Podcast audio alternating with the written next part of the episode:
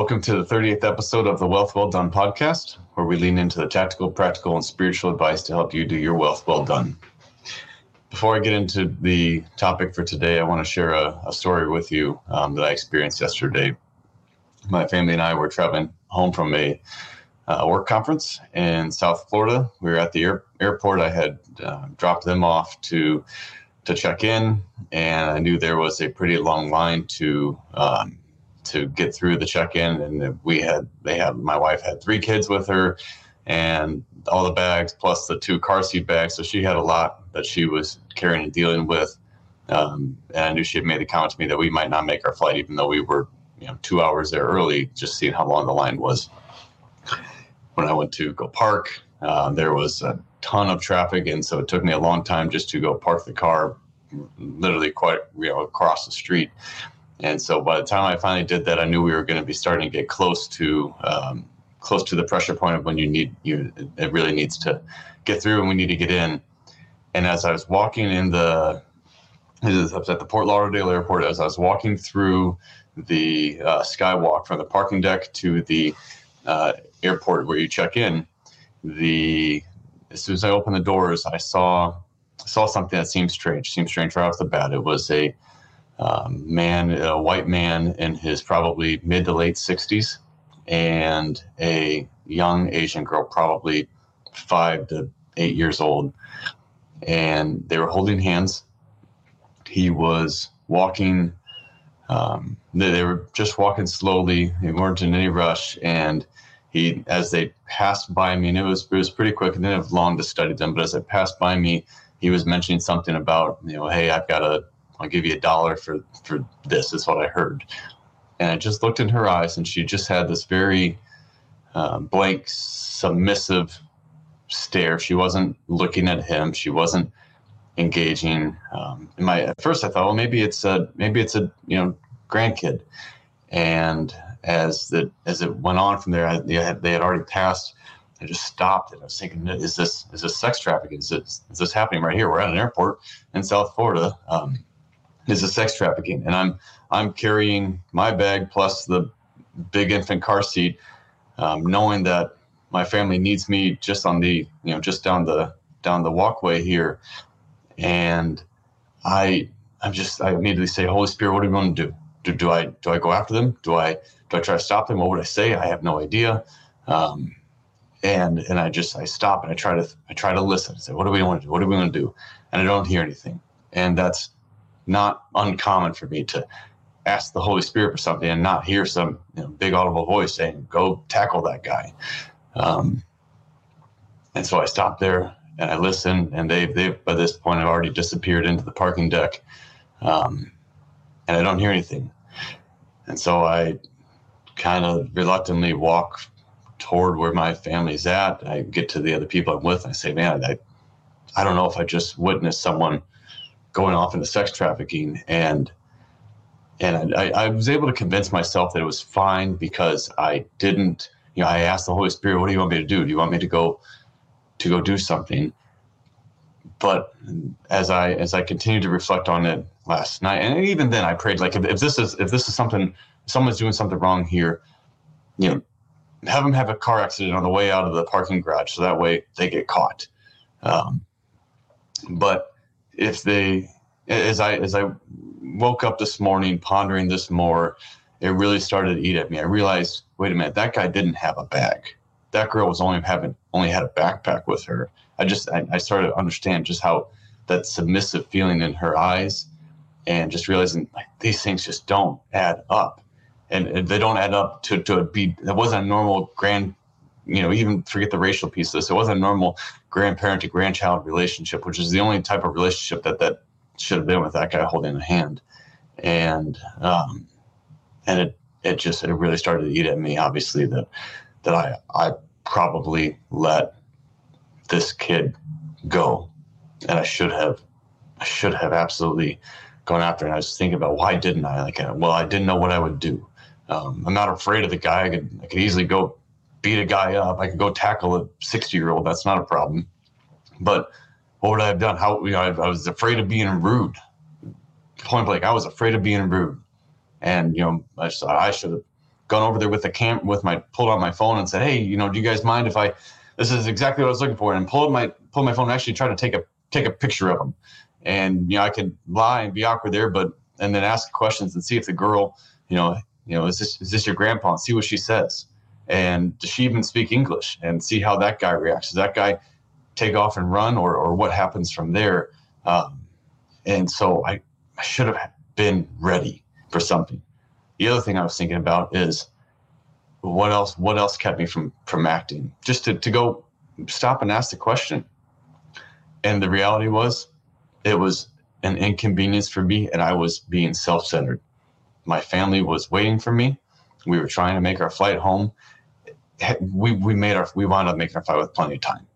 Could I have spared a couple minutes to go and do that and maybe try to save a kid's life? You bet. What if we missed our flight? Who gives a crap? And so it's just like how how self-centered was I and self-absorbed that I wasn't even willing to to be inconvenienced enough to go and and and just inter- interject interject there. And so um, it's with an incredibly heavy heart that I um, that I'm sharing this, but um, I, I, there's an episode that I want to replay. And so back, uh, I think it was episode 16, we interviewed Chuck Day. Chuck Day is from the International Justice Mission.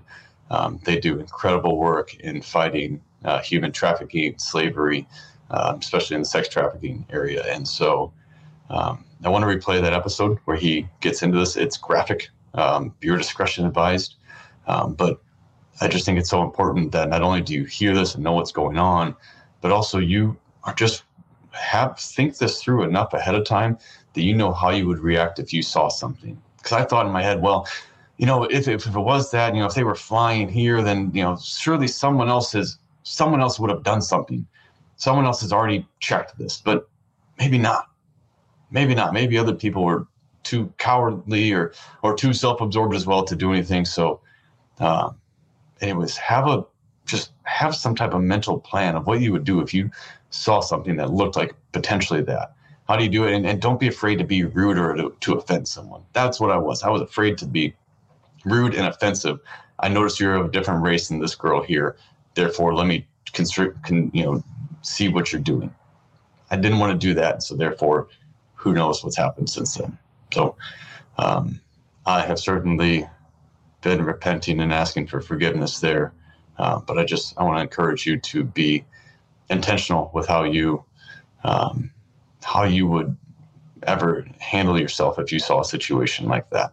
And I hope that this uh, this message from Chuck um, inspires you to to get involved here as you come toward the end of the year in terms of giving that people do, um, or just as you're looking at resolutions for next year. Get involved. This is a very serious deal that's happening all around the world. That girl was the, the age of my oldest daughter. Uh, that it just kills me to think that that could have happened to her. So, um, yeah, I hope that I hope this is moving to you. And again, sorry for the the somberness of this, but this is this is deep and it's important. Welcome to Wealth Well Done. Together, we'll cover a wide range of important topics surrounding money and the impact it has on our lives. From the sophisticated and highly valuable planning techniques of the ultra wealthy to the commonly underutilized biblical teachings. Together, we'll work to improve our relationship with money and our effectiveness in stewarding it well. Here's your host, Eric Scovill.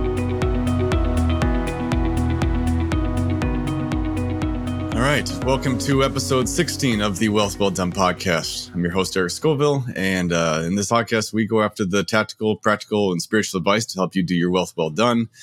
Uh, last week, we had Chuck Day on as he went into um, a, a, number of different things around around the the mentality and the philosophy of of donors and how they how they use uh, very intentional strategy to set this up not only for themselves and their partnerships, but also then for the future generations. Uh, today, I am excited. Chuck's back, so I'm excited about that. But I'm very excited to do a deep dive into the organization that Chuck works for, International Justice Mission. Justice Mission. Um, background on Chuck: Chuck has a he gave his uh, bio last time saying he's a recovering lawyer Um, but Chuck has spent the last 25 plus years inside philanthropy with um, organizations that are both domestically here and abroad um, Opportunity International, the Fuller Foundation, and um, what was the other one you did Planned Giving at Wheaton College. And now, uh, last eight years have been with IJM as the director of Planned Giving. So, um, Chuck, will you? No, we're gonna we're just gonna jump right into this here. Um, actually, first, first, why don't you hit just briefly on what is a, a what is planned giving? Can you yeah. hit on that first, and then we'll go after IJM. Yeah. So plan giving, as the name kind of suggests, uh, is for folks who want to be generous, who want to be philanthropic, and want to be a little bit more sophisticated and deliberate than pulling out their checkbook and writing a check. Uh, because there are significant tax advantages and financial advantages to giving things like appreciated stock and appreciated uh, real estate, um, giving IRA assets and things like that.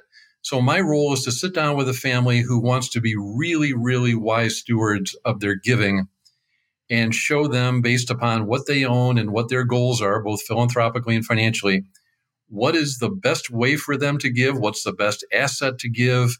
What is the best time to give it? what is the best arrangement to put it in so that it benefits the charity that they want to support and uh, benefits the family in the best possible way. Excellent. All right. Thank you, sir. Okay. Into the meat. Yeah. First of all, what what is IJM? What is their mission? Yeah.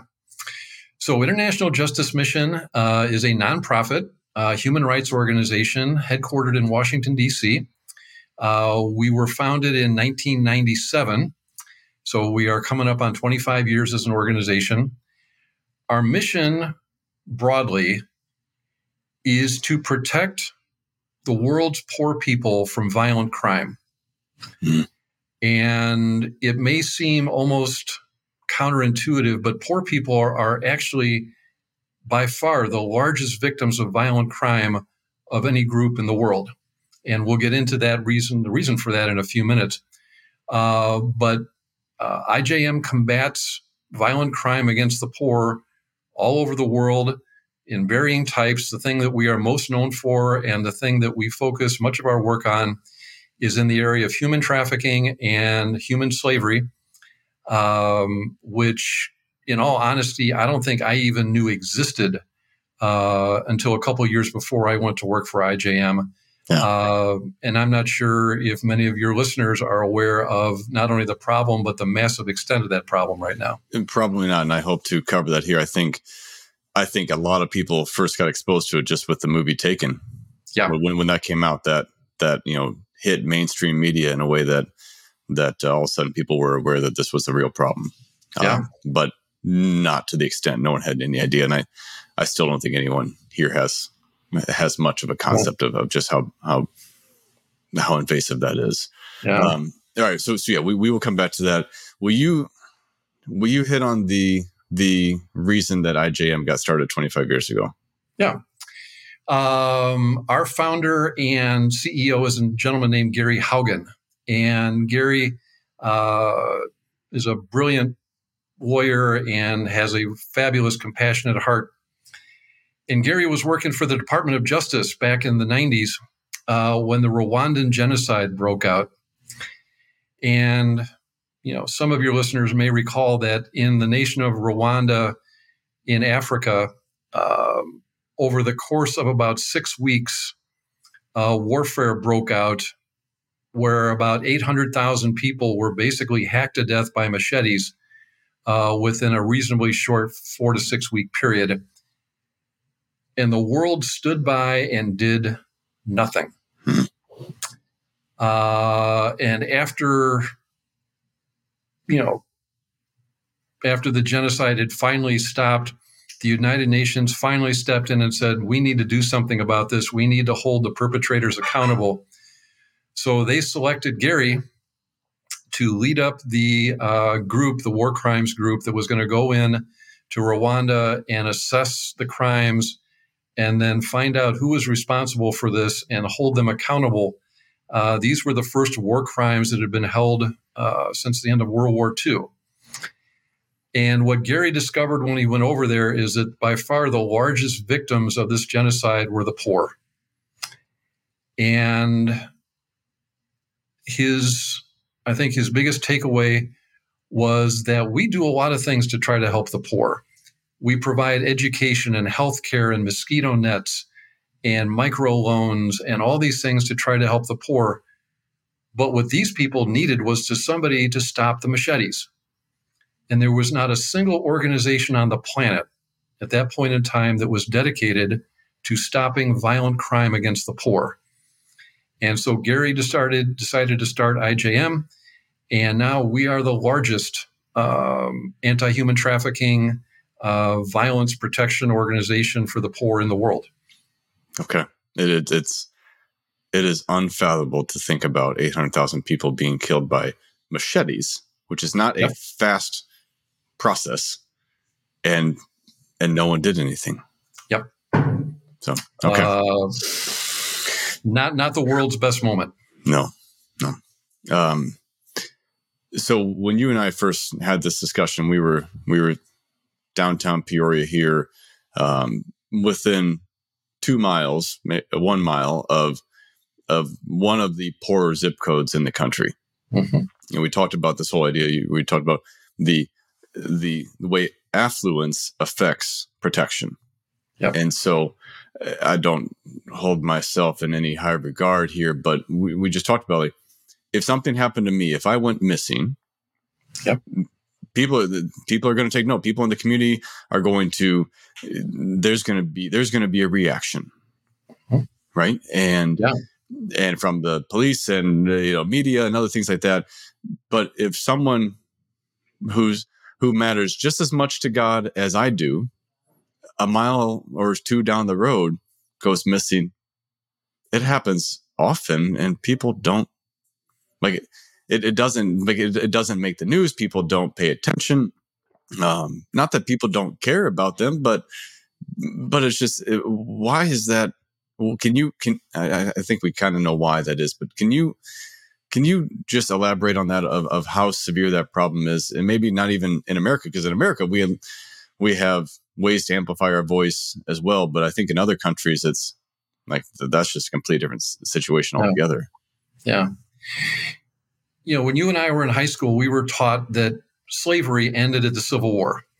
Right. Um, and you know, I guess that was part true in the sense that the plantation style of slavery that was, you know, prevalent in uh, the United States at the time of the Civil War certainly did come to an end. But like most forms of evil, slavery didn't end.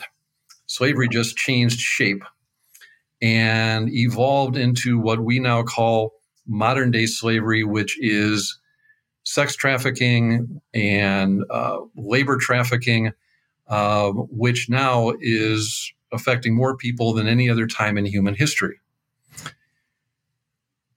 There are approximately 7 billion people on planet Earth. And 2 billion of those people, which would include you and me and most of the Western developed world, we have what's called the protection of the law.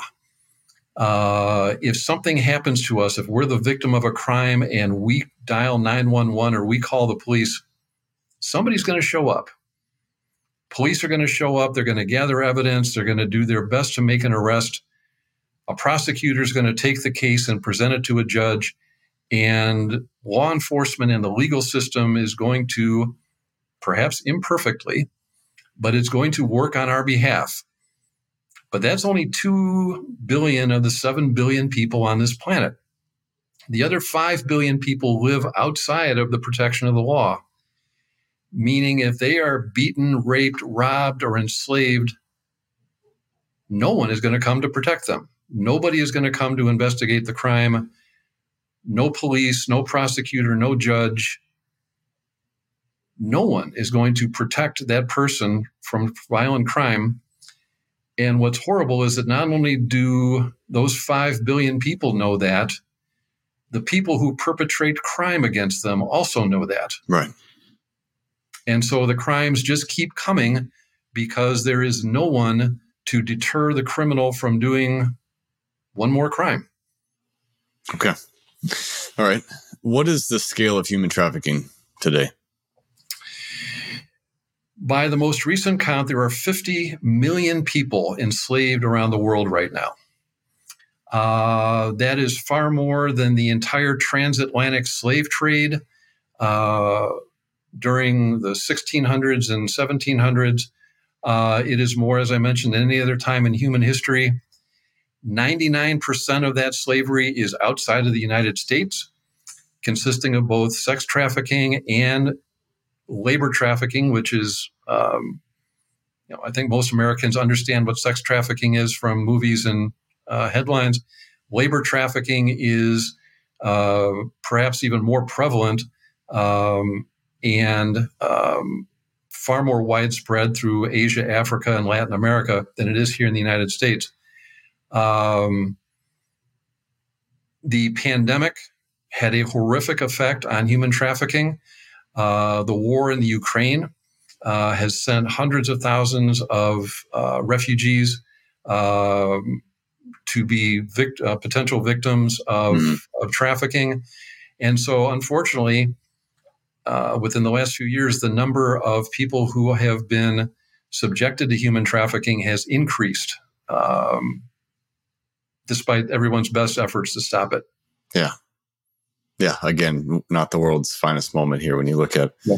that. I know there was a there was a book um, that I read a while back on the ruthless elimination of hurry, in which case he the author goes into uh, he hits a little bit of that. You know, with all the clothes that people buy, they don't realize how much of their clothing and other and other items that they buy come from that. It's not just it's not just you know kind of Western material products. There's there's the the brick factories and other things like that too. I know you shared some uh, some stories of of what happens to people when they try to escape when they yep. try to escape the labor. You mentioned you know someone tried to escape and and they took and they cut off both their hands. Yep. Like it, it, it's just the things that are horrific that we can't that in in, mo- in mainstream modern America we we can't comprehend that these things are actually happening. Yeah most of us can't comprehend yeah. what's going on in the sex trade. Right.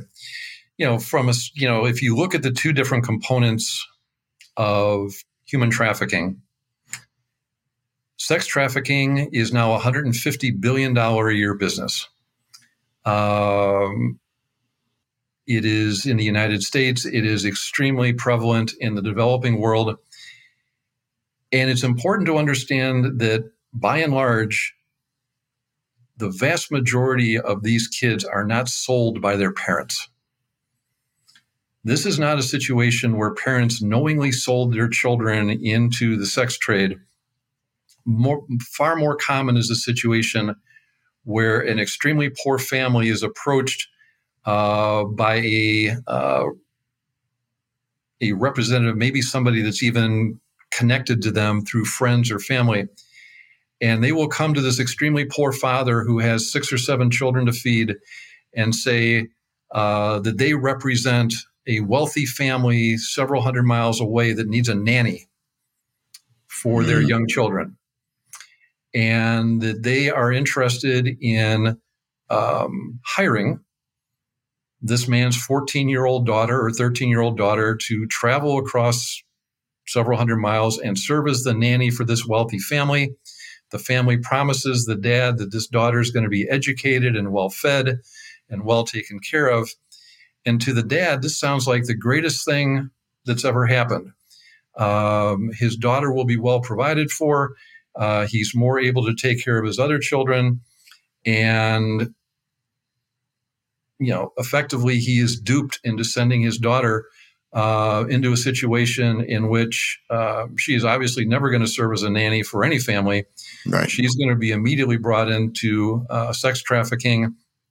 And until somebody rescues her, she's going to remain in that situation um, of just horrific abuse. Until she dies. Until she dies.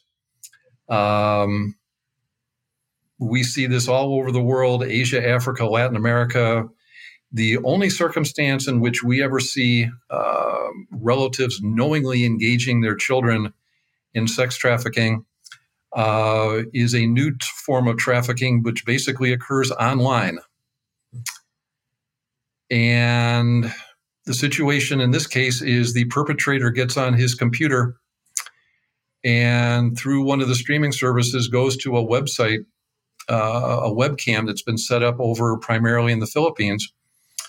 And at the other end of the webcam, um, a child has been positioned in front of the webcam, and the perpetrator types into their computer the sex acts that they want this child to perform in front of the webcam. Um, this is called the Online Sexual Exploitation of Children, or OSEC. Uh, it is the crime that IJM uh, is highly focused on resolving before it spreads to other parts of the world. Okay. Um, and we're engaging uh, both the United States and other governments into trying to stop the crime. Uh, but it is the one crime in which we see an aunt or a parent, always extremely poor, um, that is directly involved in the trafficking of the child. No. Oh, okay. Can you can you, go ahead. Did you have something yeah. you want to? Uh, I apologize if that was difficult for your listeners. That is how horrific sex trafficking is. It involves children as young as under two. Um, it is highly profitable for the perpetrators who engage in it, and it will continue to fester uh, until you know organizations like IJM are large enough and well enough established um, to take them down. Yeah. Well, I think um, I, I, think it's it's worth us being knocked off our comfortable pedestal, and so I appreciate I appreciate you smacking us right between the eyes with it. Um, okay, will you now? Let's transition to what what is IJM doing about this? Yeah. So it, we've talked before, like IJM actually has they've got a model that works. Like you, you guys yeah. are seeing this work. So what is IJM doing to whether you know, whether you want to go after the, this this new thing in the Philippines or if you want to go after just the, the other model that you guys have have seen um, work in different you know areas around the globe. Well, how does IJM combat this type yeah. of uh, violent crime against the poor? So over the years, we've developed a methodology that we are seeing exceptional levels of success in uh, decreasing the prevalence of crime against poor people. We started off our work in Cambodia in the late 1990s, early 2000s. And I think our goal at that point in time was to see could we rescue one girl? Could we get one underage girl out of the brothels in Cambodia at a time in which Cambodia was basically the pedophile capital of the world?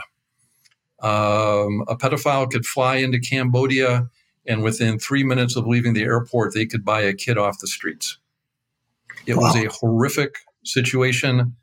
Uh, the prevalence of the crime, even in countries in which um, prostitution is legal, minors are never legally allowed in the sex industry. And so our goal was to see if we could actually do something to rescue at least one girl, one underage girl uh, from sex trafficking. And this became the model for what we were later able to accomplish all across the world against multiple different crimes. We go into the country, we establish a physical presence, and we hire three local groups of people, all indigenous to their country. We hire undercover agents, we hire social workers, and we hire lawyers. The undercover agents go into the crime areas with a camera um, and undercover microphone, and they actually will go into the brothel where the minors are being held, or they'll go into the brick factory where the slave laborers are being held, and they will gather all the evidence of the crime that's being uh, perpetrated. And we will then take that evidence to the local police, who we have spent months and years investing in, training, working with, collaborating with, determining which ones are corrupt and which ones are not. Hmm. We take that evidence to the police, and in conjunction with them, not on our own, but in conjunction with the local police, we go in and we do a rescue. And we rescue that girl from the brothel, or we rescue 500 people from a brick factory But the idea is that we are engaging local law enforcement, which up till now has had little or no interest in protecting the poor, and showing them that this is part of their job and it's an important part of their job. So they get the credit for the arrest. They get the headlines in the newspaper and on the uh, 11 o'clock news that night. And we want them to get that affirmation and that credit. Yeah. We then take the victims, which we call survivors, and we hand them over to our social workers. And we've created a state of the art program called Aftercare, which is specifically designed to help people who have been subject to horrific abuse psychological, emotional, physical uh, even vocational work. And it takes two years generally for a victim of trafficking to emerge where they can healthfully re engage society. And then our lawyers take over and they take the evidence that we've gotten with the police and we take that uh, case all the way through the criminal justice system, through the evidence gathering, through the courtroom work, to the point in which a judge actually sentences the perpetrator to prison. And what we found is that you don't have to arrest all the bad guys. Right. You just have to arrest enough of the bad guys that the other ones realize that the impunity, the freedom that they've been enjoying for years to take out this crime no longer exists. And if they continue to do this crime, they're going to end up in prison like these guys just did. And so what we find is that if we arrest a certain number of people, the other ones will run and they'll get out of the business and they'll go do something else, hopefully something legal. But you don't have to arrest everyone. You just have to arrest enough so that the other ones realize that the uh, the game is up. How long does it take to execute a plan like that? We can we have found through the uh, measurement process that we go through that we can achieve uh, 70, 80% reduction in the crime within five years. Wow. Okay. And how long do you stay? How long do you stay in an area? We stay until we win. Hmm. And we measure winning is when the local police and the prosecutors and the judges are now doing exactly what they need to do, which is provide protection for their own poor people. Okay. So in the beginning, we're doing all the heavy lifting. By the end, we're merely monitoring and supervising. And when we reach that point, we can get up and go, and we can go to another area of the world that needs our help. Um, but we win when law enforcement is actually taking over and providing protection for their own people. Okay. I'm looking at some of the the numbers that you sent me when I asked what are some like what's it cost per area to to do something like this because I imagine there are people who who would want to just give and I'll give you enough to to help you go fund an entire area to to do yeah. this work. Um, can you just just so it's coming out of your mouth, can you give a little bit of example of like what it might take for for an office or for a, a region to to do this, whether whether yeah. you know it's Cambodia or it's one of these other regions where you guys have had success. Um, what type of cost are we talking about to to execute that type of plan? So IJM currently has field offices where we actually do uh, the anti-human trafficking work uh, all across Asia, Africa, and Latin America, where the crime is, you know, most prevalent. Uh, we're currently working in 16 different countries. We have 27 different field offices. We are looking to almost double that uh, by the year 2030. And, in our goal by 2030, we will be protecting a half a billion people wow. from violent crime, people who have never been protected before.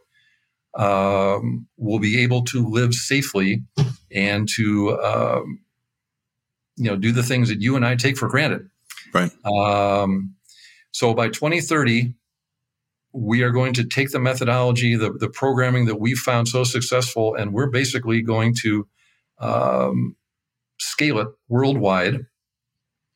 Um, the cost of doing our work varies depending on where we're working and whether we are in a brand new startup operation or uh, a program that's been in existence for 10 or 15 years. Uh, for example, if somebody wants to finance a rescue, which basically pays for the cost of our undercover people from going in and gathering the evidence and engaging with the police and planning the rescue and arresting the perpetrators. Uh, the cost of that is generally $7,000. Uh, and we have people who send us $7,000 a month uh, or $7,000 a quarter, or they may do it, you know, one time because they know that that $7,000 is going to remove somebody uh, who is in a horrible position of peril and get them out. Okay. Um, for people who look at our work and say, you know, how can I help you start an office in a new place, or how can I uh, cover the cost of one of your existing programs? Uh, that can be, uh, you know, more into the six-figure and seven-figure area. But for people who are looking for impact, for people who are looking to maximize, you know, their giving, we have found in nine different programs that we've done around the world. Before we start the program, we have an objective third party organization come in and measure the prevalence of crime. Whatever crime we're trying to um, affect, whether it's Asia, Africa, or Latin America, and we do a prevalence study. And typically the problem is horrific. Uh, in areas of India, one out of every three worker is a slave. Uh, in areas of uh, the Philippines and in um, other parts of Asia, um, child trafficking is off the charts.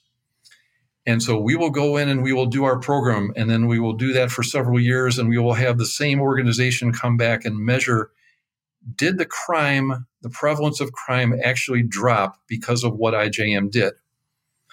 And in those nine programs, in each single one of those cases, the prevalence of crime dropped by anywhere from 50 to 86% during the time that we worked there. Praise God. That's amazing.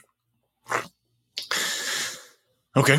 Um, if can you talk to me a little bit about the rehab, the your yeah. aftercare program? Because obviously someone can't go from being being sex trafficked for however long it's been, whether they've done it for a day. You know, like we know if someone gets raped, it, that might be a lifetime of problems that are created from that. So when someone goes into a, a sex trafficking situation, um, especially if it's you know over some longer period of time, they don't they don't get rescued and then say great thanks and go on yep. their way. Like they're, they're not going to they can't they can't step back into normal life.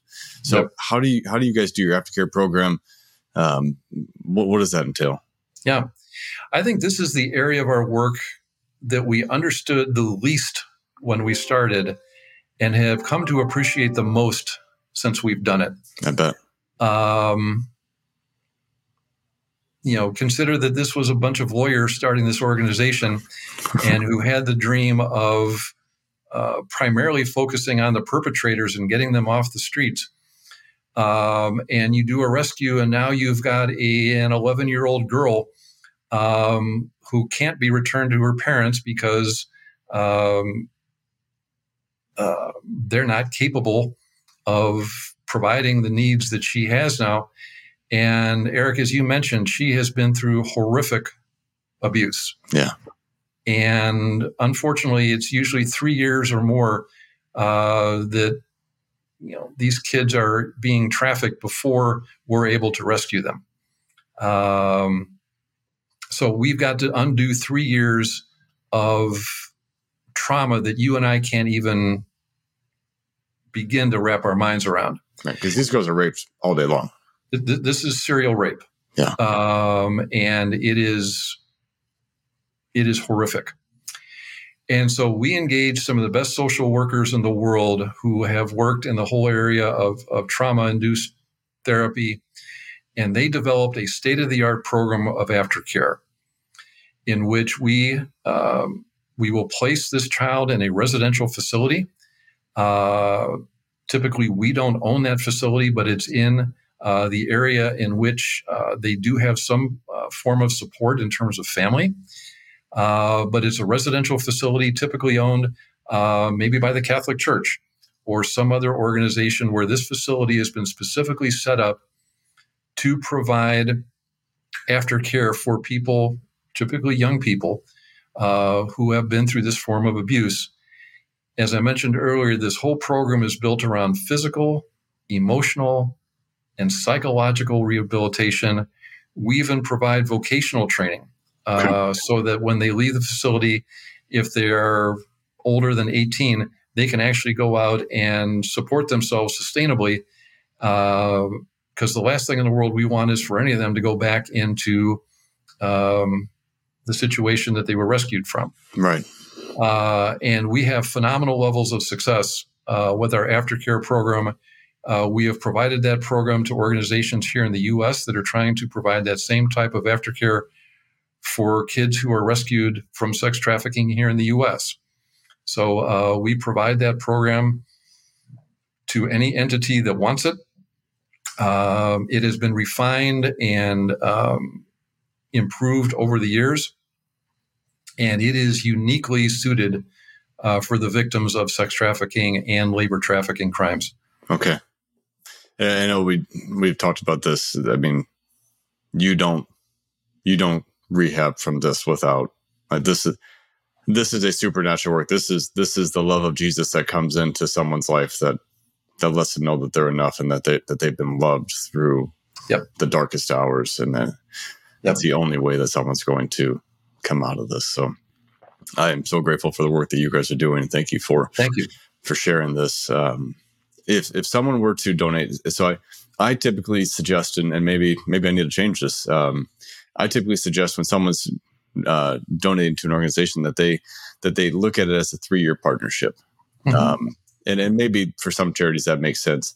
For IJM, sounds like probably at least five years, if not a little bit longer, that that they come in. We, you know, last week we talked about the sustainability of of a uh, you know of a partnership there.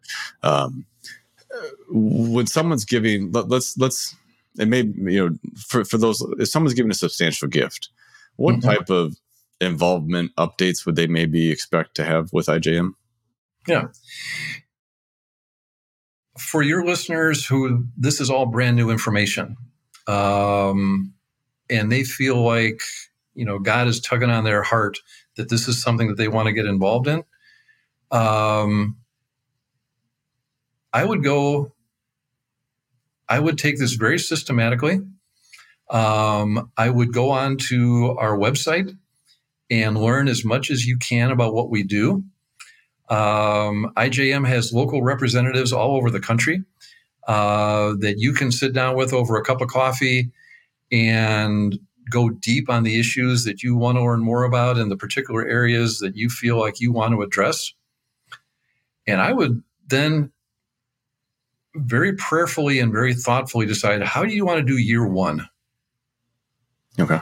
Because if this is something that's brand new, unless there's some other area of involvement where you have some context for understanding the work that's being done, I would look at year one and say, what do I want to accomplish? What kind of uh, feedback, what kind of information am I going to get back in terms of what my contribution has done? And then after the first year, sit down and decide, what do I want year two to look like? Yeah. Um, for many people, this is brand new. And, you know, obviously, from an organization that exists on private donations, we would love for people to dive in deep and be very, very generous because uh, that's going to have great impact for our organization. But we also want people to be with us for the long haul. Uh, we want this to be a sustainable partnership. We want people to get great joy and great fulfillment out of supporting this work. Uh, that justice would be one of their buckets of generosity uh, that they would support every single year. And so going, you know, going low and slow on this, uh, particularly in the first year or two, is a really good strategy to go with.